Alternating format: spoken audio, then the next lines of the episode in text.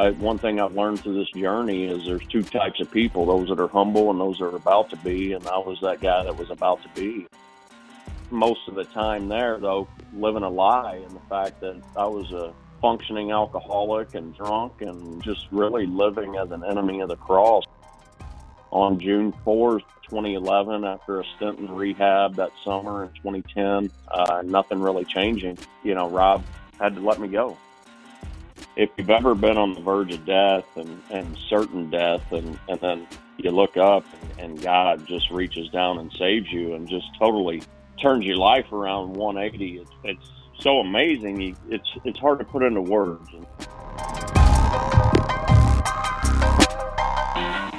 Fellas, fellas, fellas. Welcome back to the Farm System Podcast, your home for baseball development. We're here for you, by you, and with you. I'm your co host, Joey Cunha. And I'm Bo Callis. This podcast is designed for coaches, players, scouts, really anyone looking to further their development in the game of baseball.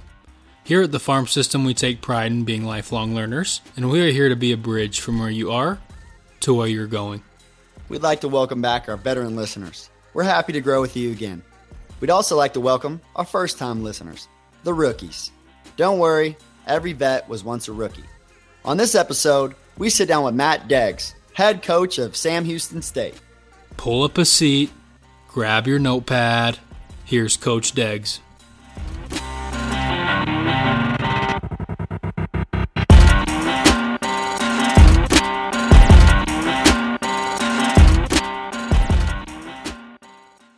Welcome back to the farm system. We're sitting down with Matt Deggs.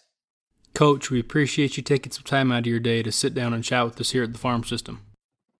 My pleasure, Bo. I appreciate you and Joey having me on. Absolutely. And, you know, Matt, uh, the real reason we want to have you on is obviously, you know, you've gone through a, a tremendous journey and God has t- walked you through um, and some changes that he's made in your heart. And uh, we wanted you, it's impacted me and Bo so much. And uh, we know how much that, you know, that can be for our listeners. So we're, we're excited to jump in and we appreciate all the insight and everything you have to offer us. Well, it's been a crazy story. It's just a crazy, crazy journey, uh, Joey, and and uh, you know the way I look at it is kind of like this. I was I was literally I was dead, man, like just dead. And uh, if you've ever been on the verge of death and and certain death, and and then you look up and and God just reaches down and saves you, and just totally turns your life around 180. It's uh, it's it's so amazing. You, you, it's it's hard to put into words. And so uh, when I have opportunities to speak or or share on a show like you guys uh, do, uh, you know, I, I can I consider that not only an honor and a pleasure, but it's it's my obligation to just open the eyes of people's hearts to to show them that that you know we have a God of, of power, love, redemption, and, and grace, and uh, that if if a guy like me can do it, uh, anybody can do it. And so uh, the story, the journey is just it's impacted so many people, and it's nothing that I've done. It's it's all been through Christ. Uh, but I truly believe He has used this story to hit a lot of people right in the heart and right between the eyes, and it's it's had a big impact. Yeah, that it has. And I think that's a, a generous way of putting it, coach. You know, hearing your story, the rise, the falls, the ups and the downs, it's it's remarkable and it's definitely had a tremendous impact on thousands of people in the country and really all around the world. Um, for for those that haven't heard your story, haven't had the chance to, can you take our listeners through your journey, uh, beginning when you decided to transition to coaching? Well, you know, I was a average player at best. I was an overachiever that that you know, looking back can say I got the absolute most out of everything that that I was blessed to have. And uh I was a guy that always had to be in the frame, always had to be in the picture, had to fight and scrap, uh sometimes literally for everything that I got in this game. And uh was born with a super competitive heart. And so uh, that my playing days ended in professional baseball and and uh, realizing that you know I, I was never going to get to the big leagues. I did what most average players do that love and have a passion for the game. I started coaching, and uh, was fortunate to to play, and my manager, uh, one of my managers, one of the years I was playing professionally was Butch Hobson, uh, longtime big leaguer, longtime uh, big league manager, and so that's really kind of where my coaching began. Uh, is after a stint on the DL, I really kind of started coaching, doing scouting reports, positioning, coaching a base, uh, coaching some hitters, etc. Even though I was only 24, 25 years old, uh, for Butch Hobson, and just learned an incredible amount of baseball from him and leadership from him. And uh, one of the guys I had actually played for in college, Rob Childress, who's now the head coach at A&M. Uh, he and I were really close, really good friends, and uh, he happened to be at Northwestern State University there in Natchitoches, Louisiana at the time, and I was still playing, and he was coaching uh, under Dave Van Horn, and everybody knows Dave is head coach at Arkansas, and uh, called me one one day and, and asked if I'd be interested in coming over, getting a, a master's. Back then, they had you know what was called a GA, and uh, where they pay for your schooling and and uh, give you an opportunity to start coaching. And uh, so I, I had an undergrad degree, and and I still have the letter that Rob wrote me. It, it said if you make a 800 on the uh, GRE, which is basically the entrance exam to get into grad school, uh, they can pay for some of your schooling and uh, you can get into grad school. And so I didn't know what I wanted to do at the time, and I I just kind of made a deal with myself and and the Lord. You know, I'll go in here and I'll take this test, and I'm not a test taker by any stretch. Uh, and so I show up at Sylvan Learning Center there in Mobile, Alabama. That's where I was playing at the time, and just said if I pass this test, I'll I'll, I'll go into coaching. And so took this test. It was like taking the SAT all over again. It was terrible. uh, they passed out scratch work for the for the math portion, and everybody's using the scratch piece scratch piece of paper, and I I don't even have anything to write on it. So I just literally funny story. I just started scribbling on you know scribbling down on the scratch paper, acting like I was doing something, uh, just not to look stupid. And uh, so I hit submit on the computer there, and it, it calculates your score and shoots it back at you. And, and uh, I'll be dang, I was supposed to make an 800, and I made an 800 exactly. And uh-huh. uh, so I took that as a sign that you know maybe I should start coaching. And end of the season, loaded up my stuff, headed to Natchitoches, and that's kind of where I started my coaching career. And spent two years there with those guys, and we're all still incredibly close to this day. And uh, the job at Texarkana College came open, a junior college there, about hour and a half up the road from, or two hours up the road from uh, Natchitoches. Uh, and Dave Van Horn had been the head coach there. Rob had been the head coach there. And oddly enough, they got me on an interview and I didn't get the job. Uh, so about mm-hmm. six weeks later, my wife and I had just gotten married, moved into a little rental home there in Natchitoches, and uh, literally, Rob and I had moved everything in there. And uh, I had just hung the last picture on the wall, and the president from Texarkana College called and said, "Hey, you still interested in this job? Uh, the coach that we hired is leaving already." So, Rob and I went down uh, rented a U-Haul truck, attached my truck to the back of it. We reloaded everything back in the U-Haul and then uh, drove up to Texarkana where Kathy and I spent five great years. Uh, had a chance to lead them to their first junior college World Series. My son was born there in Texarkana. And uh, after our fifth season, we had just lost uh, San Jac to, to go back to Grand Junction. And Hunter Pence was on that team, Ryan Patterson, uh, LSU Hall of Famer. There was a lot of there's a lot of good players on that team, and we just fell short. And Van Horn, Coach Van Horn, called me one night, and uh, he said, "Look at." I'm gonna I'm gonna go to Arkansas. It looks like. Uh, would you be interested in going with me? He was at Nebraska at the time. Him and Rob both, and uh, I just jumped at the chance. And so uh, you know, the deal was this: uh, not too many people knew it was going down. It wasn't official yet, so I moved everything. What's funny is we had just sold our house in Texarkana, so we had bought another house across town, but we hadn't closed on it. So we had to back out of buying that house. I moved all of our stuff into storage. Kathy took our son Kyler and moved them down to our parents' place in Texas City, which was about five hours away, and I lived in the apartments where the boys stay uh, for a few weeks until everything became official with that job, and then we loaded up and went to Arkansas and just had an incredible three-year run.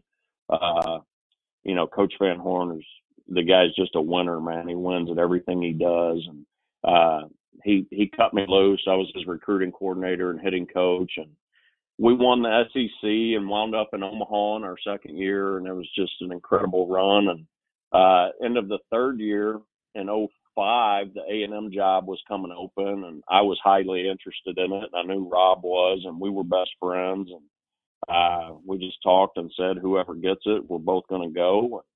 Uh, he wound up getting the job uh, right after the postseason in in 05, and I remember going over and telling Coach Van Horn that we're gonna we're gonna take that job, and he said, "Well, I knew you would. You guys are from there. It's home for you guys." And he wished us the best. And on June 28th, uh, 05, Rob and I hopped a flight and wound up in College Station. I left my wife, Kathy, eight months pregnant with our third child. She stayed behind, and uh, for the rest of the summer, Rob and I lived in the Hilton Hotel there in College Station for about six, eight weeks, and hit the ground running. Finally got the family moved down, and uh, Rob and I had one heck of a run for about five and a half years. Uh, I was the associate head coach, ran uh, just about every aspect of the program, uh, ran offense, recruiting, just about all of it, and we had a rip roaring good time.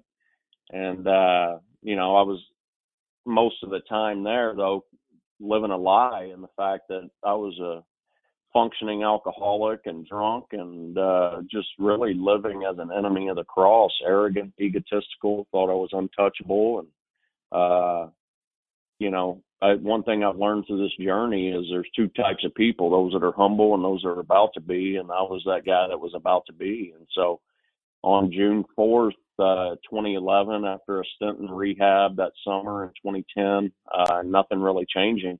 You know rob had to let me go had to fire me.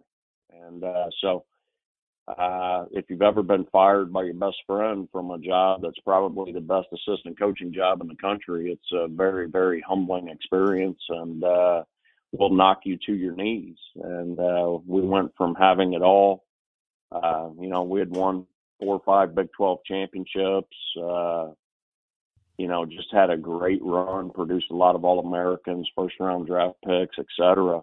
Uh, if you go from that to having nothing, having to put your house up for sale, uh, your kids have to change schools because you can't afford to pay for the school that they're going to. You blow through your savings. Your kids have to go on reduced free lunch because you can't even pay for that. Uh, you're unemployable. You lose your family. You lose your friends, and uh, all because you can't put a beer bottle down. Uh, it, it'll it'll take you to the the very very edge, the very very brink. And I wanted to die. You know, I had to sleep next to my five year old daughter at the time, Chloe, just to feel her heartbeat, just to stay alive. And uh, look up and nobody will hire you. Texarkana College wouldn't, you know, they had an opening in the summer of 2011. They wouldn't even return a phone call. Galveston Junior College. I mean, I was the associate head coach at A&M. I couldn't get a job at Galveston College. Uh, you know, went from South Dakota to Nashville to all across the country looking for jobs and nobody would hire me. And uh on my when I turned 40 in in August of of 11, uh I was working at a feed mill about 20 miles outside of College Station, loading 18 wheelers with cattle feed, horse feed, deer corn with a bunch of guys that didn't speak the same language as me and we're all in the back of a hot 18 wheeler slinging cattle feed in the back of it uh, just to make ends meet. That'll that'll that'll cripple you. That'll cripple your ego for sure. And uh, I think that's what the Lord did was He took everything in my life and stripped it from me and started to build me over and uh, build me new and uh, all the way from the ground up. Although I didn't know it at the time, that's what was going on.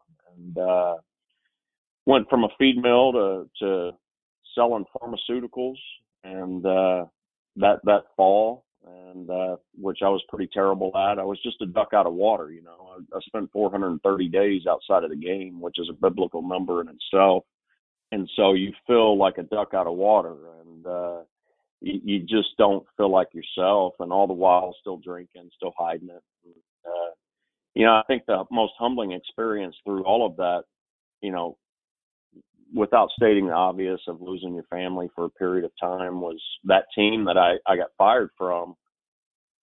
I had to watch them win the Big 12. I had to watch them win the Big 12 tournament. I had to watch them go to Omaha, uh, and all from my parents' couch because I was kicked out of our house and uh, as a 40 year old almost living on my parents' couch. And so uh, it was just very, very humbling.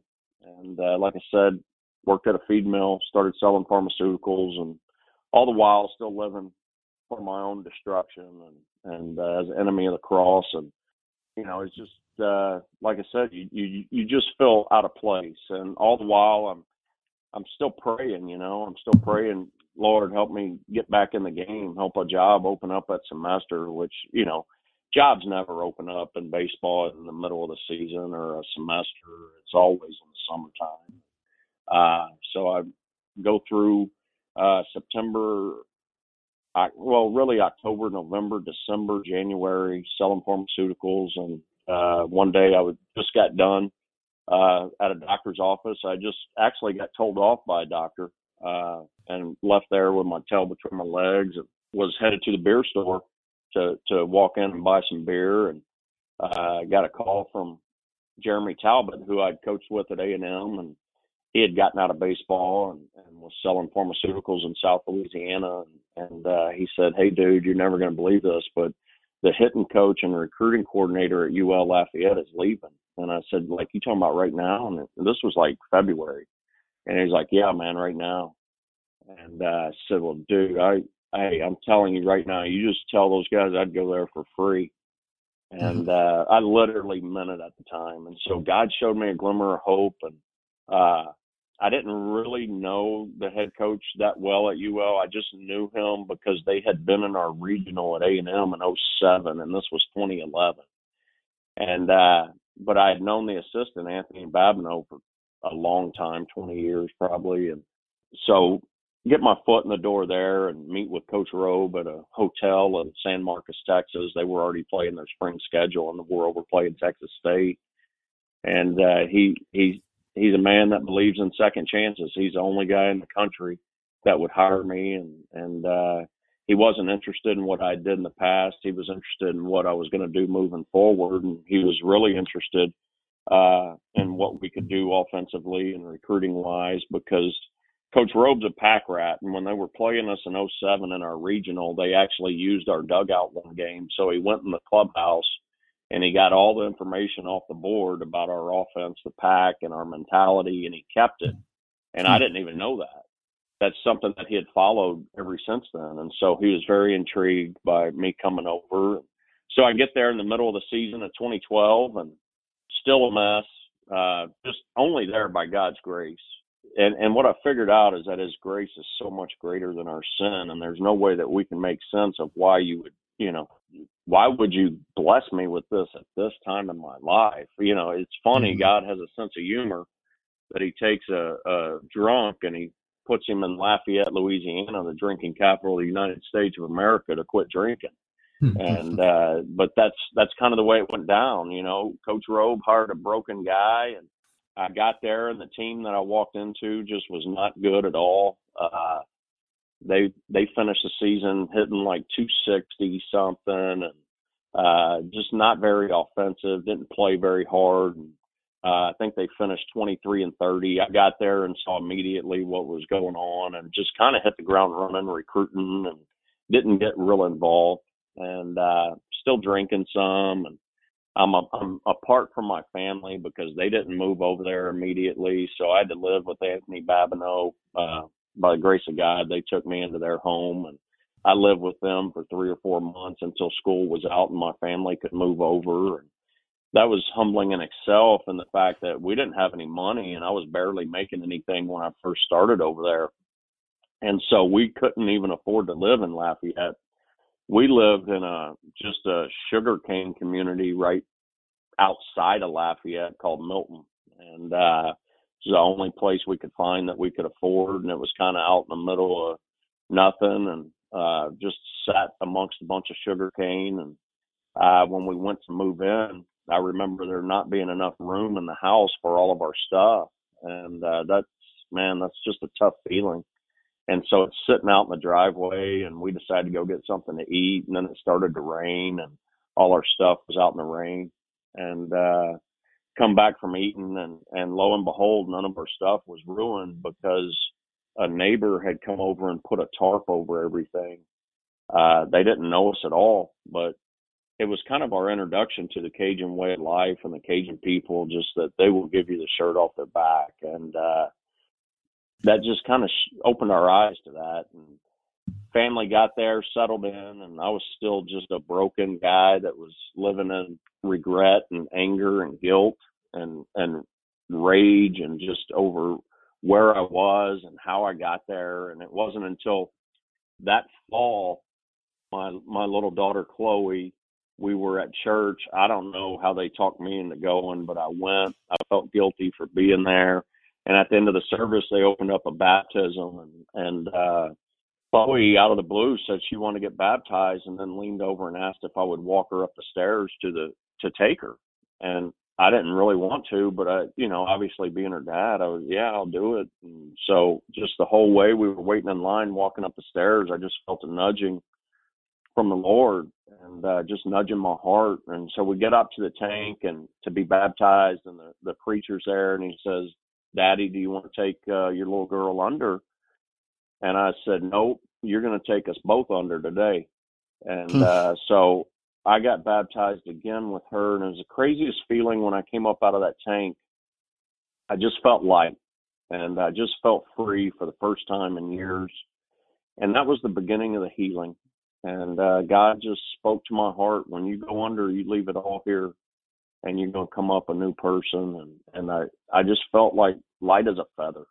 You know, once again, it was Chloe that was kind of behind that, and, and the Lord speaking through my, my kids. And I felt light. I started putting down some of the alcohol. I started letting go of some of the guilt. And then on February 13th of, of that season of 13, I just looked at these boys I was coaching. You know, there was so much brokenness on this team.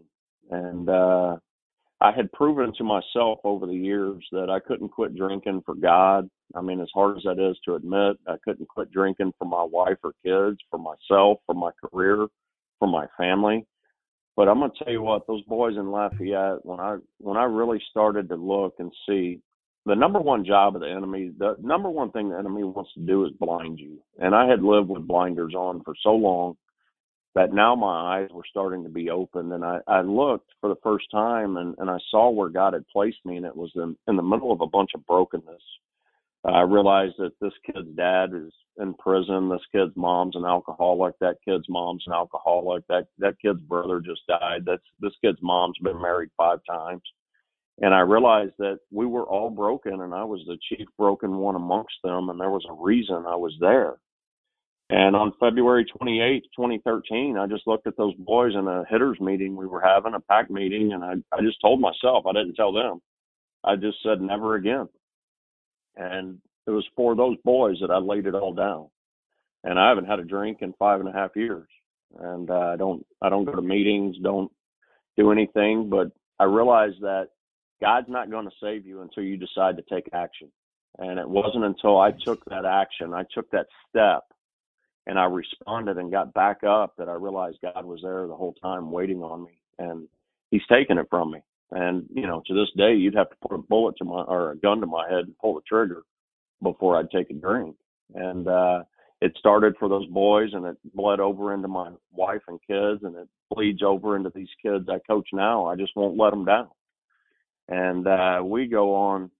So at that juncture, you know, I start really kind of rededicating my life of faith, sacrifice, obedience, and service. And I realized that God rewards those things, not that you're going to not encounter trials or hard times. And it says in James 1 2, you should consider it pure joy when you encounter trials of many kinds. And so, uh, but I did realize that through a, a life of faith, sacrifice, and obedience, that God's favor is on those things, and and that so I went from from really bearing no fruit in my life or very little fruit or uh, rotten fruit to to bearing really good fruit in everything that I touched. And praise God, it continues to this day. You know, it says in John 15, 5, Jesus says, I'm the vine, you're the branches, that in me you will bear much fruit, but apart from me you can do nothing. And uh I found that to be true. You know, you look up in 2013 and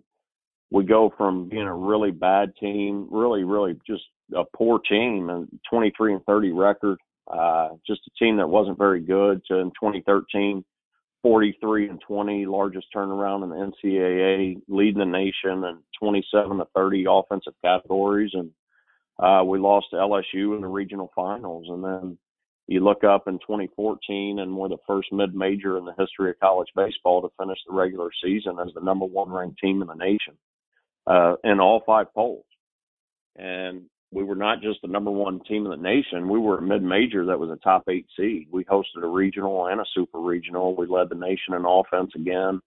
And uh, it was just an incredible, incredible story. That team was two wins off the all-time record at 58 and 10. And so uh, and then in 15, I'm blessed with the opportunity to to be a head coach at a Division One school, an hour and a half from where Kathy and I grew up. Uh, 2016, we become the, the first team in school history to win the the conference title and the tournament title, and then narrowly lose to Arizona in the regional, who goes on to play for a national championship. And in 2017, we pulled off the seemingly impossible when we won the the conference conference tournament again, and then beat Arizona and, and Texas Tech on the same day, and then beat Texas Tech at home to win the school and conference's first ever regional and advance to a super regional in Florida State.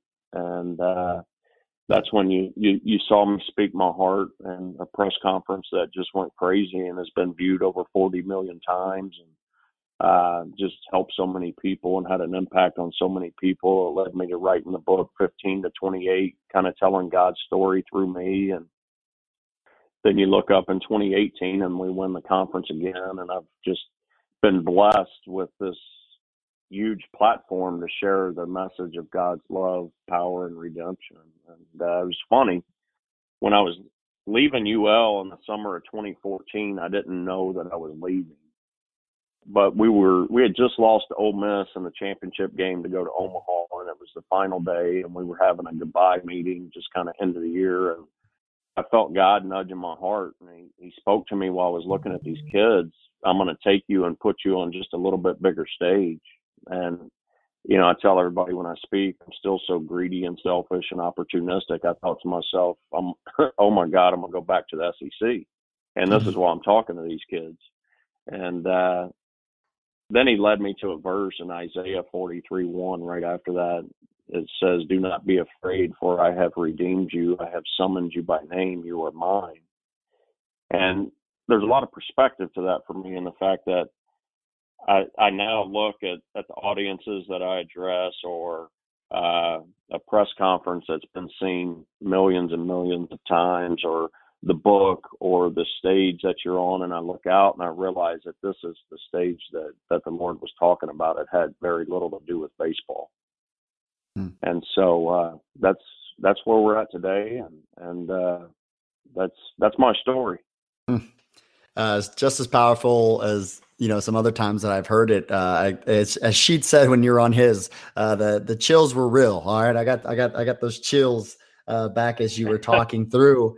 And um, one thing I you know really would like love you to dive into is you know I know there's I know there is and and there's it's funny um, you know, we don't realize, you know, me and Bo, sometimes we get stuck in this realm of, you know, maybe we're not, at, you know, we don't feel like we're impacting as much as we should or something or etc. And, and, you know, we just did a podcast with Sheets not too long ago and he reached out to us and said that someone had reached out to him and, um, you know, they're, they were struggling with some things and, uh, the impact that the podcast had on him. And, um, I always try to be mindful of that. So I, what, what I would really love you to dive into is if someone's in there, um, they're they're going through that journey and they're stuck. And if you could kind of dive into what advice would you give as some first steps to um, kind of accepting, you know, God and, and letting Him work in your life? Well, what what is what would you say some first steps? What were some steps that you went through um, that maybe you could offer some advice on? Well, the the thing about it is, is that God is all powerful. He's all knowing. He is the creator of miracles, but he's not a a, a genie in a bottle. Mm-hmm. And uh, for so many years, I was guilty of praying and continuing to live in sin and, and living as an enemy of the cross. Uh, you know, praying to God to help help me quit drinking, and all the while I'm I'm literally drinking while I'm praying.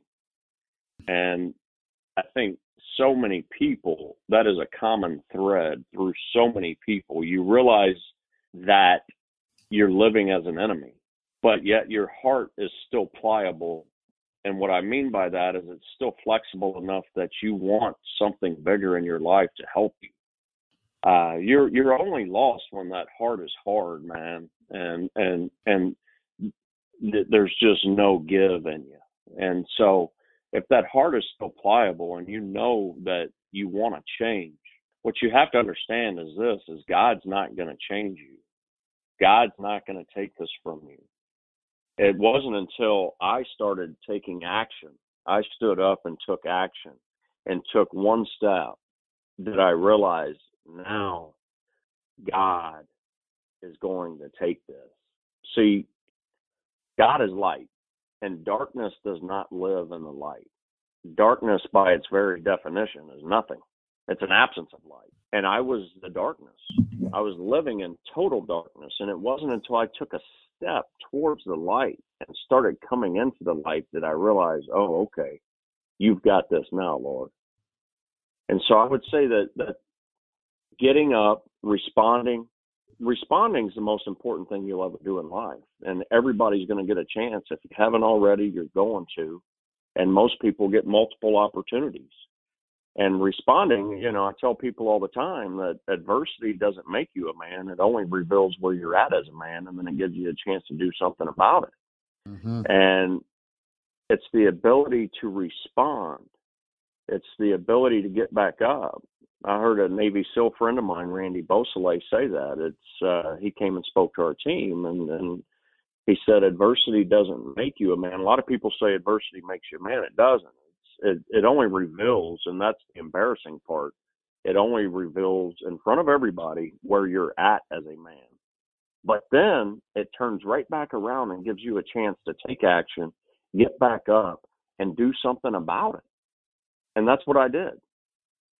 Is I, I responded, I took action, I did something about it. The Lord was waiting for me with open arms. I gave it to Him, and He took the rest from there. And when you live and walk with faith and sacrifice and obedience, the Lord's face is going to shine down on those things. And you are going to receive favor, and He will take it from you, and He will bless and honor that. I guarantee it. Man, it's so powerful to hear how you responded to that adversity.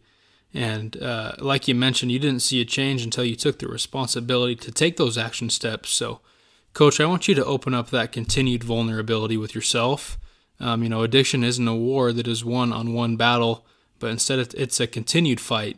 So, can can you talk about your support system with your family, and also the the support system you have there at Sam Houston State? Yes, I mean, I, I the Lord has placed us at the best school in the country, and I say it all the time. This is this is the best school in the country for me and my family, and uh, we're so blessed to be here. And and they they support us. Uh, the players support us. Uh, the families support us. And for me, there's just no backing down. And I'm an I'm an old school mentality, and I'm either all in or all out. And there's the further you get away from this thing, I look at it like being out to sea. The further you get away from the shoreline, you can't see the shoreline anymore. And the further you get away from whatever it is that's chasing, the harder it is to surrender. And so initially, you know, a week, pretty tough. Two weeks, tough. Three weeks, a month, two months, three months, there's hurdles you have to clear. But the further you get out, the further you get away, you realize that it's the most important thing in your life above anything is the fact that you're not surrendering and you're not turning back. And at that point, you're able to be the man that God created you to be the husband, the father, the friend, the brother, the mentor, whatever it might be for other people. And that's where I find myself now is in a position to help and serve and, and to kind of guide and lead. And for me, surrender is just not an option. Uh, there's too many people counting on what I do. And a lot of the reason, and this is going to sound crazy, a lot of the reason I speak and talk and write and serve is it makes it that much harder to surrender. You're not going to hear me do this podcast with with you, Joey, and you, Bo, today, and then see me walk in a convenience store and buy a 12 pack. It just ain't mm-hmm. gonna make sense. Mm-hmm. I ain't doing it. And so a lot of the reason that I do the things I do is it holds me to account. Yeah, and you know, one thing that I really find powerful as well as you know, as God changed, you know, your heart, you could also see that effect um, on how you coached. Um, I remember, you know, you really diving into how you used to view um, coaching and like how you viewed your players. Um, you know, how can you kind of take us through that of what what when you changed your heart, how you viewed that differently? Well, a lot of what changed my heart was having time with Coach Robichaux at UL. He's a very wise, honorable man that just uh, totally helped change my outlook on a lot of things. And uh, I think he and I were really good for each other. I think the Lord ordained that and put us in each other's lives at just the right time. And he became not only a boss but a big brother, a, uh, one of my best friends, a, a mentor, you name it, and uh, opened my eyes to the fact that for so many years I, I'm a hotly competitive dude. I'm a I'm a guy that competes, competes nasty at everything. I mean, you're talking to a guy that kicked his wife out of our house over a game of Monopoly one time when we were dating. and so I'm just a bad loser. And uh, so many of the things that I had done over the years were not necessarily transactional towards you personally as much as result oriented. And uh, I realize that results are super temporary. And uh, your commitment to each other, your love for each other, your sacrifice for each other, that stuff's forever. And that's at the, the tip of the spear for me every single day. And what we do is it's all about love, commitment, and sacrifice, and uh, with one common belief that all things are possible. And so our program lives by Matthew 19:26, uh, where you know Jesus looked at him and he said, "Yeah, you're right. With man, this would be impossible, but with God, all things are possible." And it's founded on John 15:13. There's no greater honor than to sacrifice for a brother, and we try to live those those values, those verses, those virtues every single day in what we do. Now, uh, do things get hotly contested around here, controversial, uh, etc.? Of course they do, because we all have warrior hearts and warrior spirits, and we're highly competitive, and that's the way God made us. And I'm not going to dull or dummy that down. And I think that would be cheating the gifts that God gave us.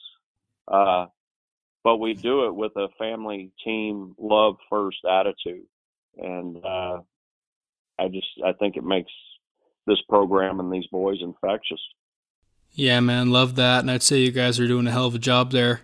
Um, I want you to build off that and talk about OKGs and then talk about what the pack mentality means to you guys there at Sam Houston State. Well, OKGs stand for our kind of guys. And, uh, you know, you've got, you've got to fit what we do, uh, for us to recruit you. And, and quite frankly, we're a throwback program. Like I said, I'm old school. I honestly believe I should have grown up in the playing baseball in the 40s, 50s, and 60s. I mean, I I still believe you should be able to to break up double plays, run over the catcher. Uh, I believe in in playing the game the way that it was meant to be played, and uh, we we approach this game like a football game. We only play 56 of them in the regular season, and so we're going to play with a lot of intensity. We're going to play with our hair on fire and we're looking for guys that still drink out of water hose. We're not looking for the guy that that's going to get a Gatorade flipped to him over the fence. We want a guy to go turn on that spigot, wait for it to cool off, and take a big gulp. Uh, and, and they're out there. They're out there. There's a bunch of kids that still love to play this game the right way, still love to to get on and off the field, still love to sprint down the line, still love to execute for their teammates, and still love to play to win. And so you've got to be able to fit what we do. And in saying that, obviously you need to have some speed and strength and good arm action and, and have a feel for the game. And you, you need to be a pitcher that, that loves to compete and wants the baseball, command a fastball, has the makings of an out pitch. And uh, so it's a it's a tough, strenuous ordeal for us, but we don't waver for, from it. We we haven't for years, and we get guys that want to be here. We get guys that want to be a part of something bigger than themselves. And our coaches, Coach Harvell, Coach Sirianni, Coach Webb, Coach Miles, they do an incredible job of initially Coach Harvell and Coach Sirianni identifying and recruiting those guys, and then us getting them on campus and developing that out of them. Our program is based on development. Uh, we're still Team David uh, competing against a bunch of people that want to be a part of Team Goliath, and so we've got to be able to outfox you, outcompete you, outsmart you, uh, be in better shape, be tougher than you are, uh, if we want to have a chance to win. And so what allows us to do that in that team concept is what's known as the pack mentality. And the pack mentality was born in 2005, six, uh, out of necessity. And, uh, you know, Rob and I walked into A&M and thought we had it going on and we just underperformed that first year with the players we inherited. And I spent an entire summer trying to figure it out. Why couldn't we get these guys to buy into what we do? And, uh, watching a documentary on a pack of wolves, and literally that's how the pack was born. Because in an actual pack, if you're going to survive, if you're going to take down that buffalo, everybody in that pack has a different job, duty, or function. Literally in in the wild, there's alpha wolves, beta wolves, scout wolves, caretaker wolves, hunter wolves. Everybody has a job. There's actually no such thing as a lone wolf. Lone wolves go off and die and so inside of our program, from the pitchers through the hitters, everybody has an identity. And so we set out inside of the pack way to, and, and it's, it's our entire culture. Uh, but we'll just talk about building our identity. Uh, we set out to, to take what you have, set parameters around it, and then nurture you, water you, build you, and grow you into the player that we b- believe that you can become. And it's just had incredible, incredible success and results for us over the years. And it's something that these kids love, buy into, uh, love to be a part of something bigger than themselves. And uh, it's uh, it's who we are. It's our mentality. For the strength of the pack is a wolf, but the strength of the wolf is the pack. Nothing comes before team. And so we nurture the wolf, we build the pack, and uh, obviously the the the mission is to walk through the gates of Omaha one day. Absolutely. Well, you know, this is great. Um, Deggs, I so much just appreciate how much time you've given us and um, continue to spread that influence throughout the game and, you know, just continue to give back. Um, I know it's so easy. It's so easy, you know, once you, once you, like you said, once you start leaving C and once God is, you know, um, brought you back up to forget, you know, how quickly we forget what he's done for us. And you continue to get back and tell your story and remind yourself of what he's brought you through. And uh, we really appreciate that. And we, we thank, we're, we're, thankful that you can jump on the podcast with us today. Amen. Thank you guys, uh, Joey and Bo, uh, true professionals. Y'all did a great job. Y'all made it easy. I appreciate y'all. Absolutely. Well, thanks again, Deggs. Uh, look forward to being in touch. All right. We'll see you guys. Man, I'm not kidding you when I'm talking through when I was getting the chills, man. It was just, it's a crazy experience uh, to feel that as someone's talking and um, experiencing the journeys. But this call takeaway is brought to you by Quality at Bats. Don't forget to visit qualityatbats.com to further your mental approach to the game. Yeah, man, that's so true. Such a powerful message with so many great points. What was your biggest call takeaway, Joey? Yeah, I think um, when he kind of dove into for a while, um, you know, he kept asking God to change him, but he he never took the steps to do that. And I think that's a very powerful message, you know, for you out there, guys, people that are out there trying to um, change their life. I mean, you know, with that, we we while God doesn't need our permission, again, and again, this is my personal opinion. I mean, while God doesn't need our permission to enter our lives, I think He wants it. You know, like He wants our permission because I think that shows our change um, our our heart changing and our willingness to um, you know give in and and and reach out just as he's reaching out to us. And he'll constantly chase us um, from place to place. But at the same time there's a component from that of that that we need to step towards him as well. Um, so i think that's a great the great point that he made is that he just needed to take the first step um, just to show that you know he was willing to change and um, let god work in his heart. So that was my biggest call takeaway. How about you bo yeah mine kind of builds off that and that's be willing to be vulnerable you know, you're not living a life of servant leadership until you're willing to live a life of the cross, like Coach Deggs mentioned.